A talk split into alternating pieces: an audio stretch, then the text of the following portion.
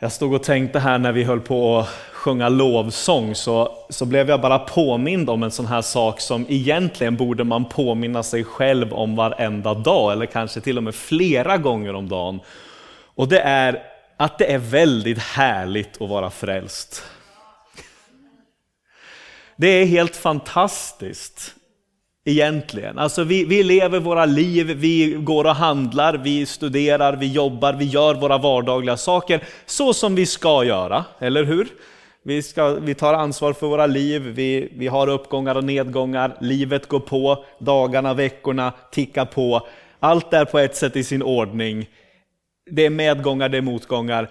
Men i allt det så om jag, om du har sagt ja till Jesus, om vi förtröstar på honom för vår frälsning,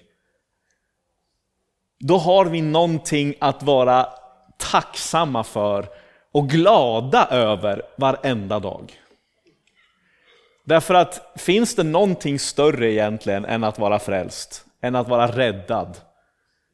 Att få tillhöra Jesus. Eller kommer ni på något? Är det någon som har något förslag på något som är större, något som är bättre, något som man kan tacka Gud mer för? Något som man kan vara gladare över. Det står i Jesaja 12 att ös, vi öser med fröjd ur frälsningens källor. Alltså på grund av frälsningen så har vi en källa att ösa glädje ur. Och den där källan finns där tillgänglig för oss varenda dag. Halleluja! Litet halleluja, härligt. Jag blev i alla fall väldigt salig av att bli påmind om det här i lovsången, att det är så fantastiskt att få vara frälst. Oavsett vad jag går igenom så tillhör jag Jesus. Och det är inte på grund av min förmåga, det är inte för att jag är duktig, det är inte för att han älskar mig mer än han älskar dig, även om han älskar mig på ett alldeles speciellt sätt, vill jag bara tillägga. Så är det bara nåd. Det är vad han har gjort. Det är ett fullbordat verk. Det är ett kors, det är en tom grav. Och det får vi leva i. Amen. Så tack Gud för det. Tack Jesus. Det är roligt att se er också, alla ni som inte är på sportlov och håller på att bryta benen i skidbackarna de här, eh, den här veckan.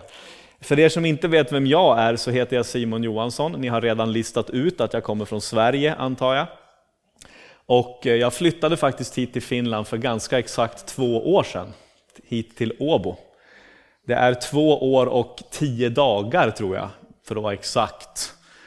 Eh, det är lite tråkigt att behöva hänga upp det på det, men jag vet att det var alldeles innan Ukraina-kriget drog igång som jag kom hit till Finland. Det var bara några, några dagar innan. Eh, så två år sedan, och eh, jag har ännu inte lärt mig er dialekt. Ni får ha överseende med det. Jag hoppas ni förstår ändå, när jag pratar min rikssvenska som ni så fint säger här. Eh, jag ska fortsätta idag och predika eller undervisa på det här temat som eh, Stefan satte igång med förra söndagen. Och om du känner så här, men jag var inte här, oj då, vad händer nu? Så helt lugn, du kommer kunna följa med ändå. Eh, tanken är att gå igenom första Johannesbrevet. Det är fem kapitel, ett brev som ligger långt bak i Nya Testamentet i våra biblar. Och av traditionen så är det skrivet av aposteln Johannes. Det är väl ingen som vet egentligen helt och hållet vem som har skrivit det, för att brevet är egentligen anonymt i sin, liksom, den form vi har det. Men, men eh, det är inte alls otroligt att det är faktiskt aposteln och lärjungen Johannes som vandrade med Jesus som har skrivit det här brevet. Och eh, idag så är vi framme vid, i kapitel 2 och ska börja i vers 3. Så jag tänker helt enkelt göra så att jag läser en vers och så går vi igenom den och så får ni följa med. Så att nu ska vi liksom ta vers för vers genom Johannes, första Johannesbrevet. Och eh, vi kan gå till kapitel 2. Har ni en bibel eller någonting sådär så får ni hänga med. Annars tror jag att eh, texten kommer upp här på väggen också, så kan ni bara titta där. Och då står det så här. Vi vet att vi har lärt känna honom när vi håller fast vid hans bud. Vi vet att vi har lärt känna honom när vi håller fast vid hans bud. Första Johannesbrevet kapitel 2 och vers 3. Och jag vill stanna upp här vid, vid några saker innan vi går vidare. Det här med att lära känna Gud, att lära känna honom. Det är ju på ett sätt här ett sätt att säga, ni som är kristna, ni som är Jesus troende. Det finns flera sätt att säga det i Bibeln, men en sån här term som signalerar att vara en kristen, det är det här med att ha lärt känna Gud. Vi vet att vi har lärt känna honom när vi håller fast vid hans bud. Och att lära känna Gud, det är ju ett tema som inte bara finns här i första Johannesbrevet, utan det finns ju egentligen i hela Bibeln. Och det blir ännu mer fördjupat i Nya Testamentet. Därför att i Nya Testamentet, i det nya förbundet, så en av de största privilegierna vi har där, det är att kunna lära känna Gud på ett mer personligt, relationellt sätt, var och en av oss, utan mellanhänder. Utan offer, präster, tempel och sådana här fysiska, ska jag säga, medel för att kunna närma sig Gud. Vi får komma nära honom, vi kan komma nära honom, vi kan lära känna honom som han är. Och vi kan få leva i det vi ofta brukar tala om, en personlig relation med Gud. En personlig relation med Jesus Kristus. Och om man som jag är liksom lite sådär uppväxt mycket i frikyrkliga sammanhang, då kanske man, det nästan blir en klyscha det här med att ha en personlig relation med Jesus. Personlig relation med Jesus, personlig bla bla bla, personlig relation med Jesus. Vi har hört det så många gånger, vi kanske till och med liksom inte ens riktigt, vi kanske har glömt bort vad det egentligen handlar om. Eller det har blivit en bara sån sak vi säger, ja, jag har en personlig relation med Jesus därför att jag går till Metsko. jag har en personlig relation med Jesus för jag tillhör den gruppen av kristna som säger att de har en personlig relation med Jesus. Hänger ni med? Det finns ju en fara i det. Att liksom koppla det här med personlig relation till Jesus till någon slags bara grupptillhörighet. Det är ju på ett sätt en, en, en, en kropptillhörighet tänkte jag säga. Vi tillhör Kristi kropp, vi som har en personlig relation med Jesus.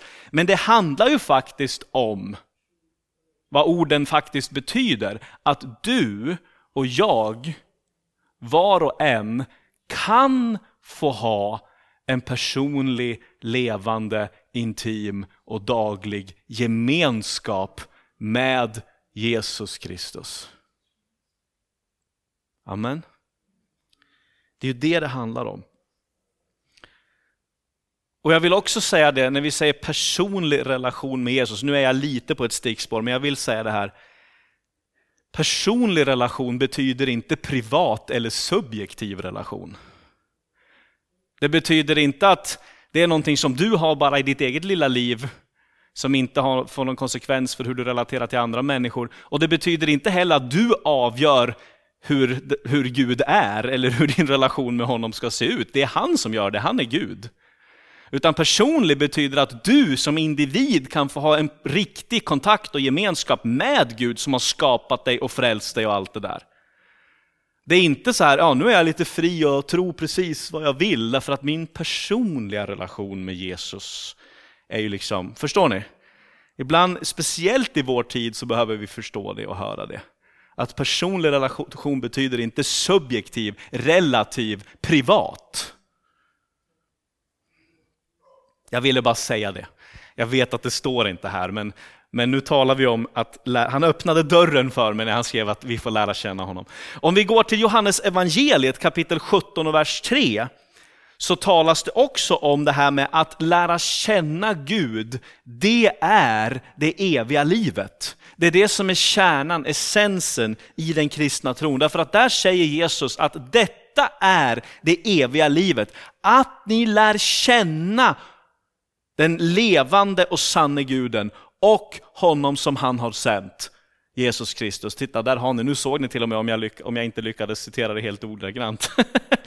Detta är evigt liv, att de känner dig, den enda sanna guden och den som du har sänt Jesus Kristus. Det här är kärnan. Det är, evigt liv handlar inte om att komma till himlen när du dör. Evigt liv handlar om att lära känna Gud. Och när du har kontakt med Gud och lär känna Gud, då får du också fortsätta den gemenskapen efter döden. Och vara med honom där han är. Men det är han som är det högsta målet, inte hans boning, inte hans domän. Utan det är han själv och den relation som vi får ha med honom. Därför att det finns ingenting bättre än Gud, Fader, Son och Helige Ande. Och som jag sa, det här är ju en av de stora privilegierna i det nya förbundet. Nu tänker jag hoppa till gamla testamentet här. Och Jeremia. I Jeremia bok, Jeremia var ju en profet i Israel, som inte alltid hade ett sådär jättetacksamt uppdrag. Det var nästan ingen som lyssnade på honom. Och jag vet inte om han visste heller när han dog att hans bok skulle bli en del av en stor bästsäljare. Det, förmodligen visste han inte det. Han vet det kanske nu om han har någon chans att titta ner från himlen. Men Jeremia eh, kapitel 31, där talar profeten om ett nytt förbund. Och ni kommer förstå varför jag vill lyfta in den här texten kopplat till första Johannesbrevet om ett litet tag kanske. Men just nu är kopplingen det här med att lära känna Gud. För då säger Jeremia så här, eller Gud säger genom Jeremia, se dagar ska komma, säger Herren, då jag sluter ett nytt förbund med Israels hus och med Juda hus. Inte som förbundet jag slöt med deras fäder den dag då jag tog deras hand och förde dem ut ur Egyptens land. Förbundet med mig som de bröt, fastän jag var deras rätte herre, säger Herren. Nej, detta är förbundet som jag efter denna tid ska sluta med Israels hus, säger Herren. Jag ska lägga min lag i deras inre och skriva den i deras hjärtan. Jag ska vara deras Gud och de ska vara mitt folk. Då ska de inte mer behöva undervisa varandra, ingen sin broder och säga lär känna Herren. Alla ska känna mig, från den minste av dem till den störste, säger Herren. För jag ska förlåta deras missgärningar och aldrig mer minnas deras synder. Det här är alltså en förutsägelse om det som vi kallar för nya förbundet, det som Jesus instiftar och som vi kristna får leva i. Det är ett förbund där Gud ska skriva sin lag i, våra, i vårt inre, i våra hjärtan. Och vi ska inte behöva undervisa varandra om att lära känna Herren, därför att vi, vi ska alla lära känna Herren direkt, utan medlare.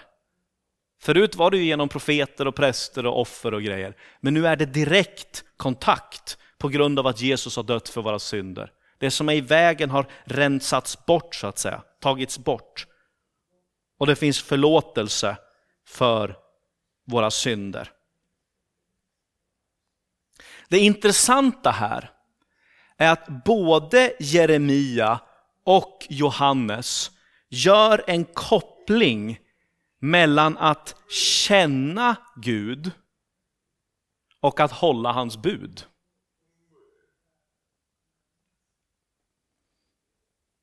Jeremia säger, talar i vers 33, att det här förbundet handlar om att Gud ska lägga sin lag i vårt inre och skriva den i våra hjärtan. Och sen kommer detta med att vi alla ska känna Gud.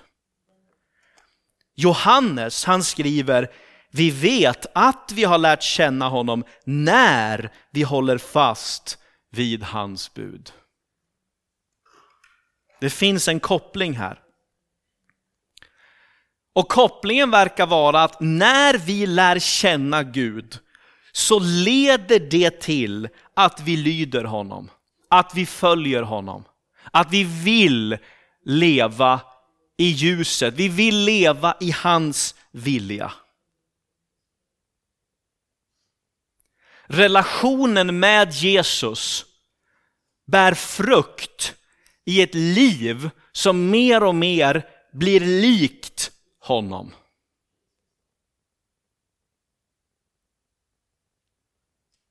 När Jesus kallar på oss så säger han kom och följ mig så ska jag göra dig till det jag har tänkt att du ska vara. Kom och följ mig så ska jag förvandla dig. När vi lever i en relation med Gud, när vi lär känna honom, när vi ser honom mer och mer, för att låna lite grann från din bild, när dimman mer och mer lättar och vi får mer och mer glimtar av vem Gud är genom Jesus, när vi ser Gud i Kristi ansikte, när den heliga ande uppenbarar saker genom, genom ordet, när vi ser mer och mer, när det, det är mycket dimma i våra liv ska jag säga, och det, det, kommer nog aldrig helt och hållet lätta på den här sidan av evigheten. Vi kommer aldrig helt och hållet se Gud precis som han är, förrän den dag vi faktiskt är där och får se honom utan några slöjor. Men desto mer av dimman som skingras, desto mer och mer av honom vi får se, desto mer kommer vi också att förvandlas och bli lika honom. Det är farligt att se Gud. I Gamla testamentet så kunde man dö om man fick se Gud. Men det är lite farligt att se Gud nu också, inte för att vi dör, för Jesus har ju dött i vårt ställe, men därför att vi förvandlas. Därför att Gud inte låter oss vara som vi är. Därför att Gud har inte tänkt att han bara liksom ska förlåta dig dina synder, utan han har tänkt att du ska bli en representant för honom i den här världen. En avbild, det vi från början var skapade att vara. Guds avbilder, Guds representanter i den här världen. Gud kommer inte låta dig vara när du har öppnat ditt hjärta för honom och börjat följa honom. Han kommer vara där och peta i saker. Och det kan vara smärtsamt, det kan vara jobbigt, det kan vara alla möjliga saker. Men det är också i slutändan väldigt härligt. Därför att det handlar om att bli befriad, att egentligen bli mer sig själv och den jag är skapad att vara. Även om det många gånger känns som att det är delar av mig själv som skärs bort i processen. Därför att jag har gjort mig så hemmastad med olika saker som egentligen inte är mig. Så att jag har börjat lura mig själv, bedragit mig själv och tro att det här är en del av vem jag är, det är en del av min identitet. Men Jesus står där med skalpellen och kanske köttyxan ibland också och bara, nej du, nu är det dags att hugga bort något här.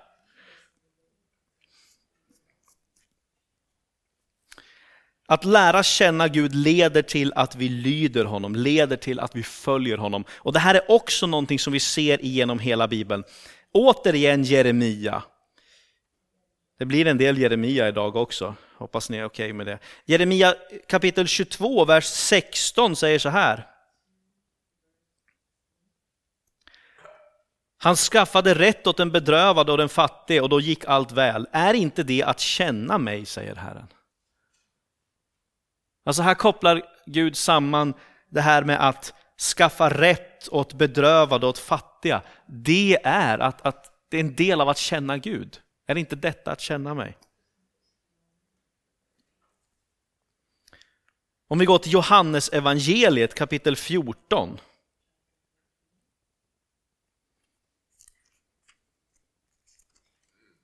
Så ser vi någonting väldigt parallellt till det här som vi läser i första Johannesbrevet.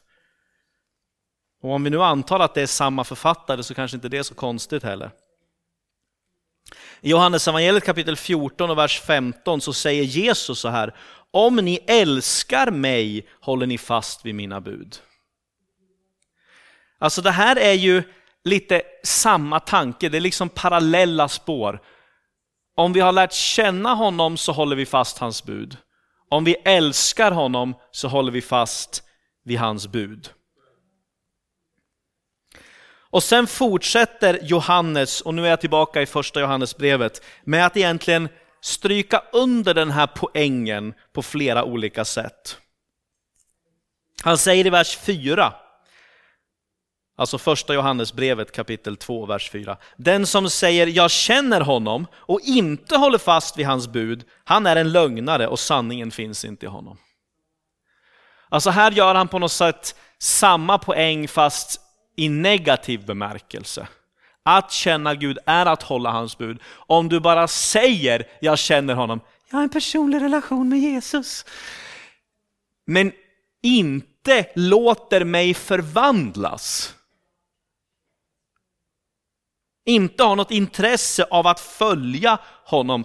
Jag har en kompis som pluggade i ett annat land flera år, han är härifrån Finland, och han, när han kom till sitt universitet på den här internationella utbildningen så var han öppen med att han, var, att han är kristen. Och så var det en klasskompis till honom som kom och sa ja, jag är också kristen. Brothers and sisters in Christ, jo, liksom. Och, eh, och det var ju trevligt tänkte han. Men sen liksom desto mer de lärde känna varandra så liksom började han fundera på hur det, hur det låg till. Eh, och nu, nu är det ju inte så att jag menar att vi ska omkring som några fariser och döma människor. Det är absolut inte det jag säger. Men det kom en punkt när, när den här personen sa till honom, ja, vi är brothers and sisters in Christ, vi är syskon i Kristus. Och så sa han, ja, så du är också, du, liksom, du säger att du är kristen, ja. Är du en Kristusföljare då? Christ follower? Nej, det sa hon direkt nej på. Jag är kristen, men jag följer inte Kristus. Och det blir ju en paradox va? Det blir lite knepigt att få ihop det. Vad vi säger är en sak, men det är inte alltid vad vi säger överensstämmer med verkligheten.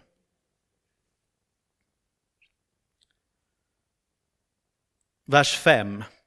Men hos den som håller fast vid hans ord har Guds kärlek verkligen nått sitt mål. Så vet vi att vi är i honom. Här lyfter Johannes fram kärleken också. Guds kärlek.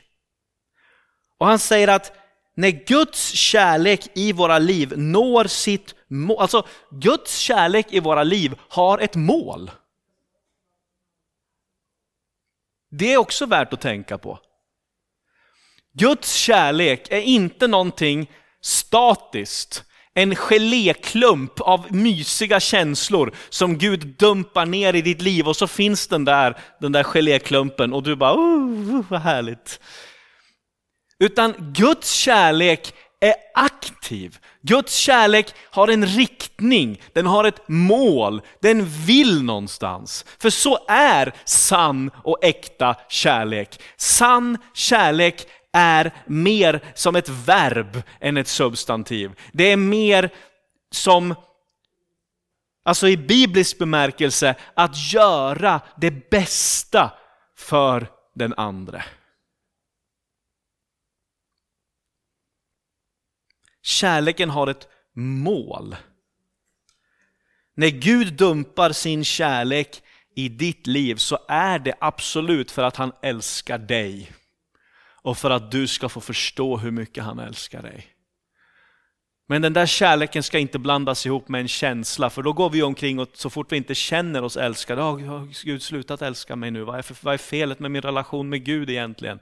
Det är också ett sånt här problem vi har ibland i frikyrkan, speciellt om lite mer, alltså jag är ju en karismatisk kristen, jag kommer från pingkyrkan, jag älskar andens liv och andens gåvor och jag vet att känslor är en del av det kristna livet eftersom det är en del av det mänskliga livet som Gud har skapat. Så jag, jag säger liksom, jag är inte emot känslor.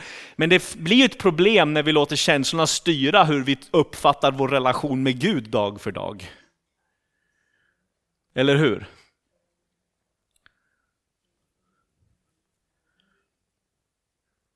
Men kärleken har ett mål. Och vad är då målet?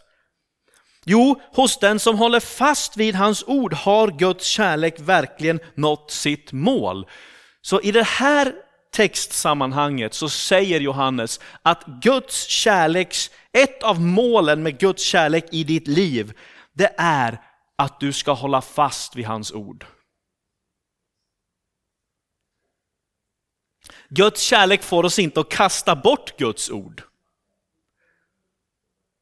Den, den, man kan ju nästan tro att det är så det är i vissa kyrkor idag. Att desto mer vi betonar hur mycket kärlek Gud är, desto mer struntar vi vad han har sagt. Därför att kärlek är kärlek. En nonsensuttryck som visserligen är helt logiskt korrekt, men inte säger någonting mer än om jag skulle säga ett är lika med ett, eller hamburgare är en hamburgare.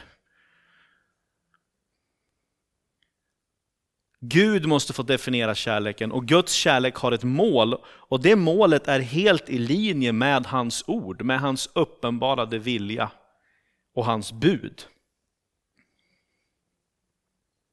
Så här ser vi en koppling mellan Guds kärlek och Guds ord eller Guds bud. Det är liksom, han varierar språket här. Det han tidigare har sagt, hans bud, kallar han här nu hans ord. Men jag skulle säga att det, det är liksom synonymer i det här sammanhanget. Och sen vers 6. Och det här är en jobbig vers. Det här är en vers som liksom man blir lite uh, uh, uh när man läser. Jag, jag i alla fall blir det. För att om man ska försöka ta det här på allvar så är det ganska, det är en ganska tuff vers. Den som säger sig förbli i honom är skyldig att själv leva så som han levde. Här dras det verkligen till sin spets. Va? Här kan vi inte längre hålla på att vara selektiva när det gäller vilka bud vi vill följa och lyda och inte, för det är ju ofta så. Och ofta så är det så att olika kristna kyrkliga sammanhang har olika uppsättningar av, av bud de har valt ut. Som de här ska man följa om man är en god kristen. Men man bryr sig inte så mycket om andra. Och så sen har en annat sammanhang, de har den här gruppen saker liksom. Det är viktigt. Om man är pingstvän ska man inte dricka öl. Om man är lutheran så går det hur bra som helst.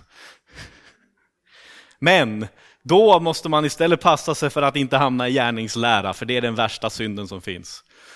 Och så vidare. Alltså, och jag vet att jag raljerar lite grann nu, men ni får raljera tillbaka till mig. Jag, jag vet att jag, jag beter mig väldigt pingstvänligt ibland, så att ni får gärna skratta åt det. Att följa Jesus betyder helt enkelt att följa Jesus. Vi, vi, kan inte vara selektiva här, för att här så är bilden Jesus själv. Den som säger sig förbli honom är skyldig att leva så som han levde. Alltså att följa honom i allt.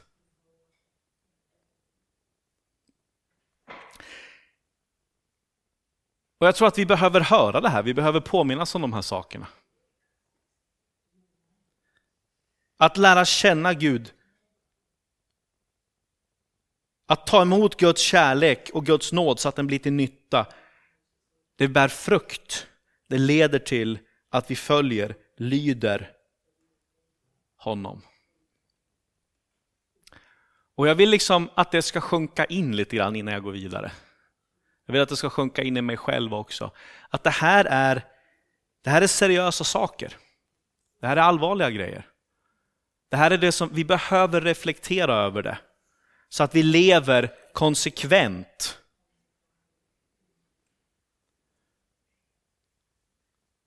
Men när vi har hört detta, när vi läser detta, när vi förhoppningsvis låter detta sjunka in, så är det också väldigt, väldigt viktigt att vi kommer ihåg några andra saker. För det här är ju inte hela allt som står i Bibeln. Och det är inte allt som står i första Johannesbrevet heller. Och det är tre saker som jag vill lyfta fram som är jätteviktiga att vi kommer ihåg när vi läser de här verserna. Och vi ska absolut låta oss utmanas av dem. Låt dig träffas av tyngden i det vi just har läst. Låt det bli en diagnos. Fundera, reflektera över det. Men här kommer tre saker som också är jätteviktiga att komma ihåg. Och det första är, vi får inte glömma bort det som stod alldeles innan. Det som kapitel 1 och början av kapitel 2 handlar om. Nämligen om vi bekänner våra synder så är han trofast och rättfärdig så att han förlåter oss våra synder och renar oss från all orättfärdighet. Eller hur? Eller den som säger att han inte har syndat bedrar sig själv, gör honom till en lögnare. Alltså allt det här innan handlar om att vi får vara öppna med våra synder och misstag, att vi får bekänna att det finns förlåtelse, att det finns ett offer som är nog. Han är försoningen för våra synder och inte bara för våra utan för hela världens. Så tanken är inte när du läser detta att du ska ramla pladask ner i fördömelse och tänka att åh, det är kört, jag är nog inte en riktig kristen ändå.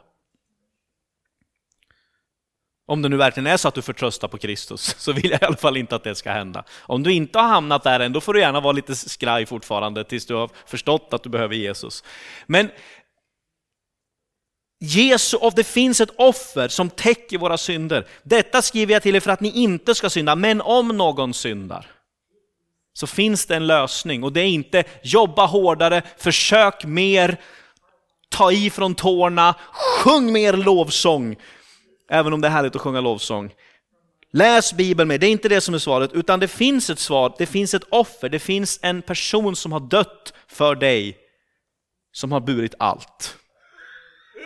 Och det är ju den här grunden som vi står på. Det här är grunden för den här relationen vi talar om.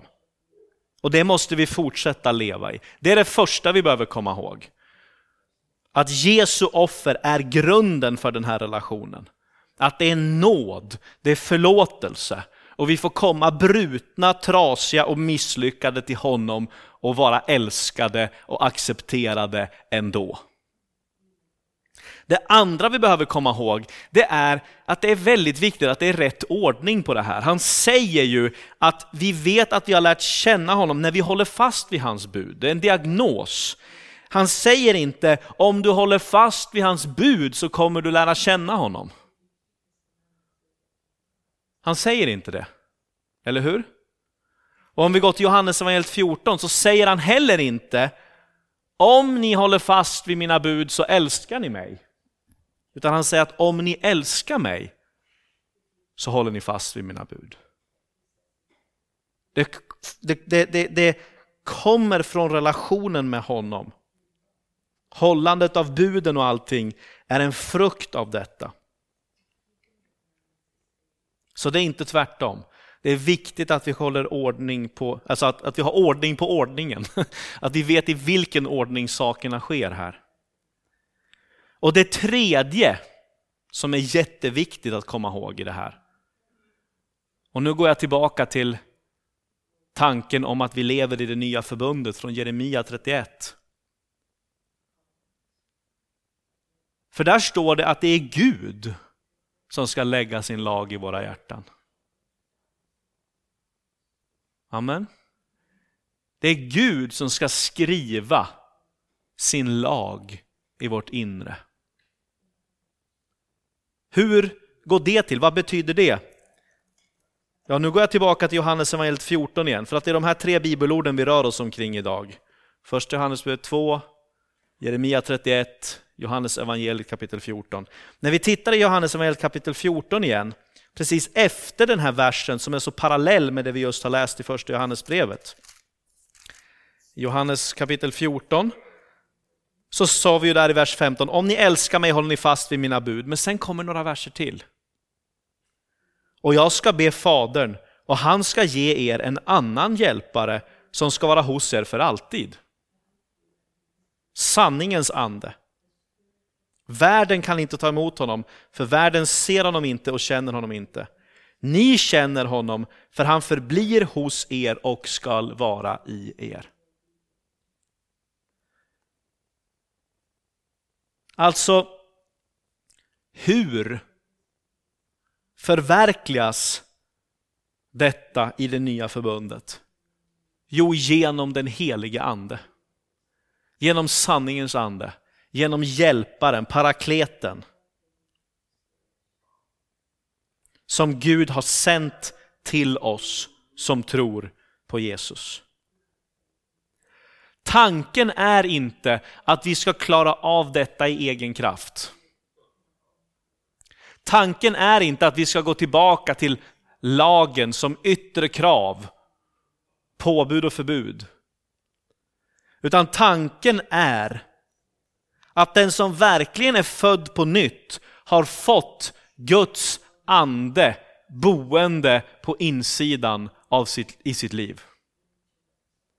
Den som har blivit född på nytt genom tro på Kristus, genom omvändelse till honom, är ett tempel för den heliga Ande.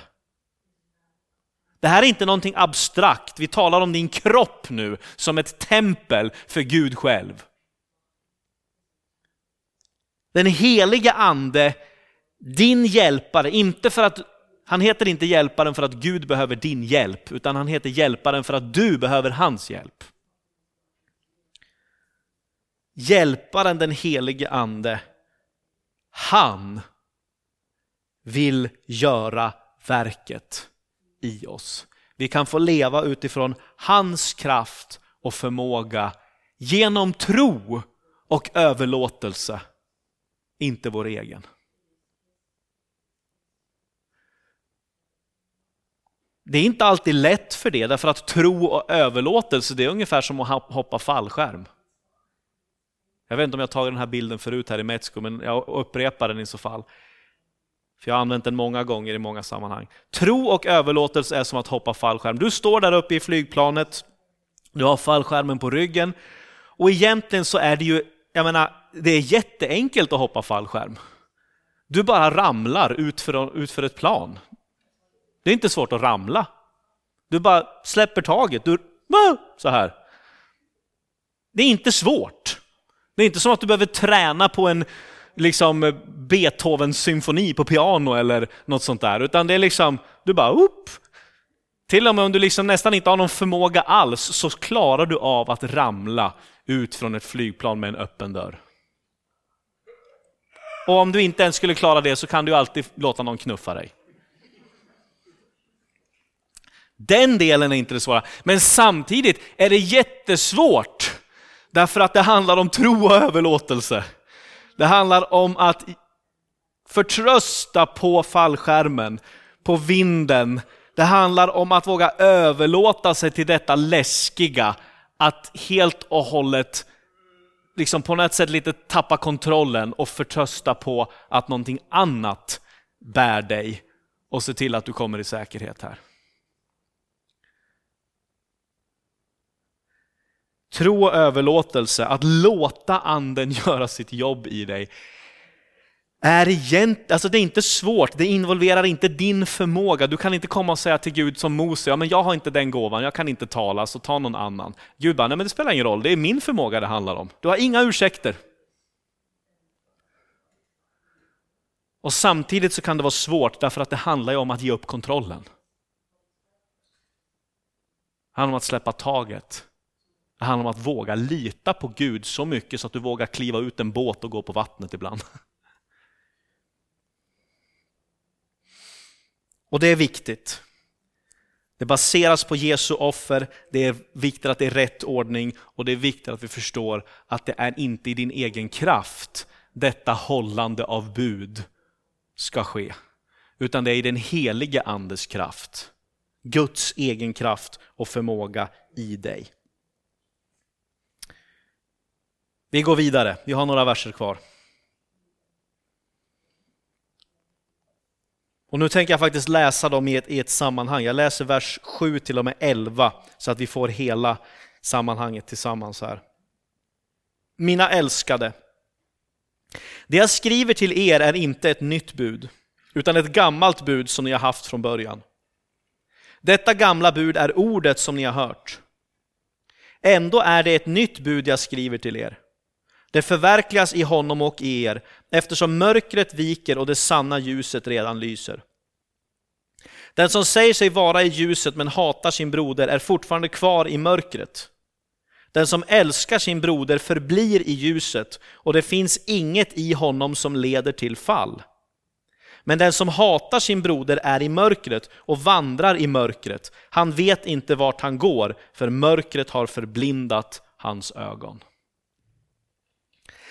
Här blir det tydligare och tydligare vad Johannes menar med att hålla hans bud, med att hålla Jesu bud. Buden kan sammanfattas i kärlek. Det här budet som han skriver till oss om handlar om kärleken. Guds kärlek. Den här aktiva kärleken som har en mål, ett mål och en riktning. Och det här är ju någonting som hela Nya Testamentet, ett tema i hela Nya Testamentet. Jesus talar om det vi kallar för det dubbla kärleksbudet, att det som uppfyller hela lagen och profeterna, det är egentligen, allting uppfylls egentligen i två bud. Att älska Gud av hela sitt hjärta, hela sin själ, hela sin kraft och hela sitt förstånd och att älska sin nästa som sig själv. Han säger inte att de här buden ersätter det andra, utan han säger att allt det här uppfylls, hänger på dessa bud. Paulus säger samma sak i Romarbrevet 13. När han skriver så här. Kapitel 13 och vers 8. Var inte skyldiga någon något, utom i detta att älska varandra. Den som älskar sin nästa har uppfyllt lagen.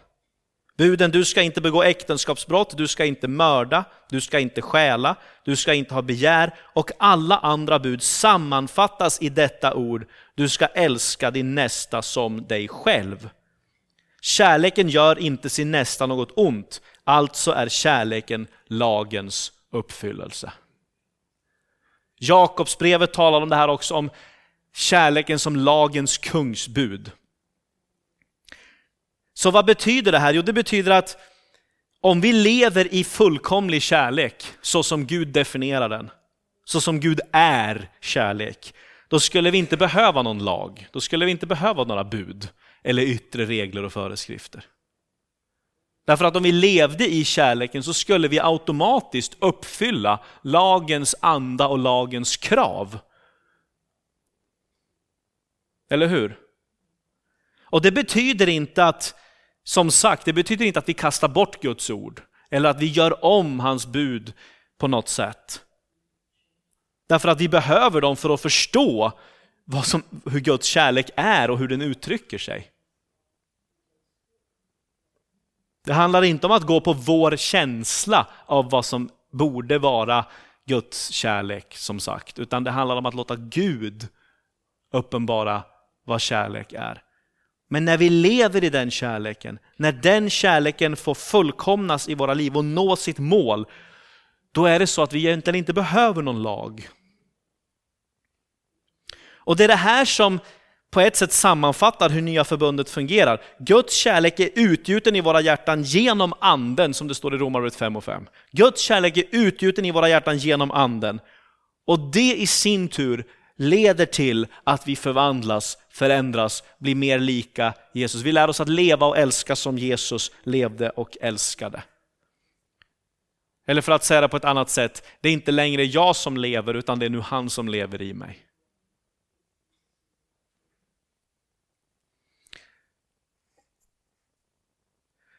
Och jag ska avsluta med, med detta. I vers 8 här i första Johannesbrevet så står det ju att det, det förverkligas i honom och i er. Det förverkligas. Varför förverkligas? Jo, därför att det är en ny tid. Eftersom mörkret viker och det sanna ljuset redan lyser. Vi lever i en ny tid, vi lever i ett nytt förbund. Guds ljus bryter in i världen. Även om det finns dimma och mörker kvar så bryter Guds ljus in i världen. Och därför så är vi inte överlämnade bara åt att hoppas att det blir bra en dag. Utan det Gud vill göra kan få börja förverkligas redan nu i oss genom anden som han har gett oss. Det är en ny tid. Det är andens tid. Det är tid för ny skapelse.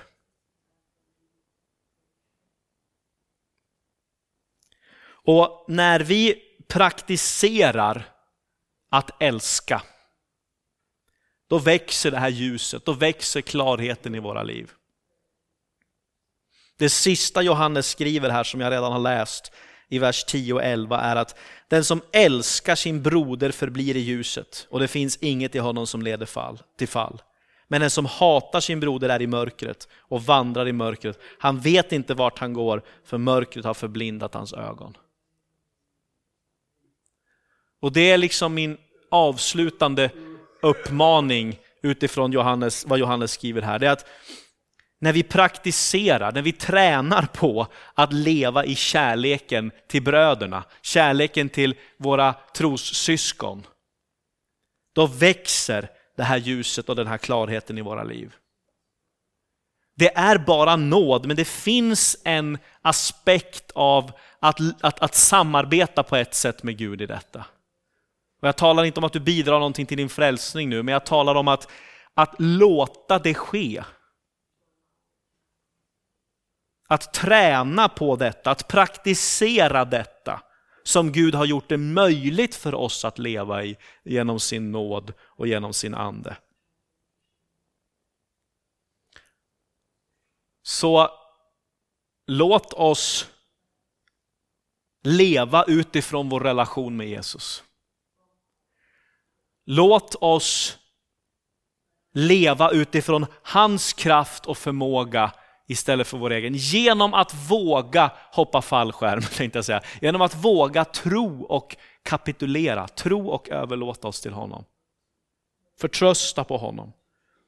Och låt oss praktisera att älska varandra i praktisk handling, i gärning. Därför att när vi praktiserar kärleken, då växer ljuset och klarheten i våra liv. När vi stänger våra hjärtan, när vi hatar, då går vi vilse. Då blir vi förblindade. Då ökar vi på dimman i våra liv. Amen. Låt oss be.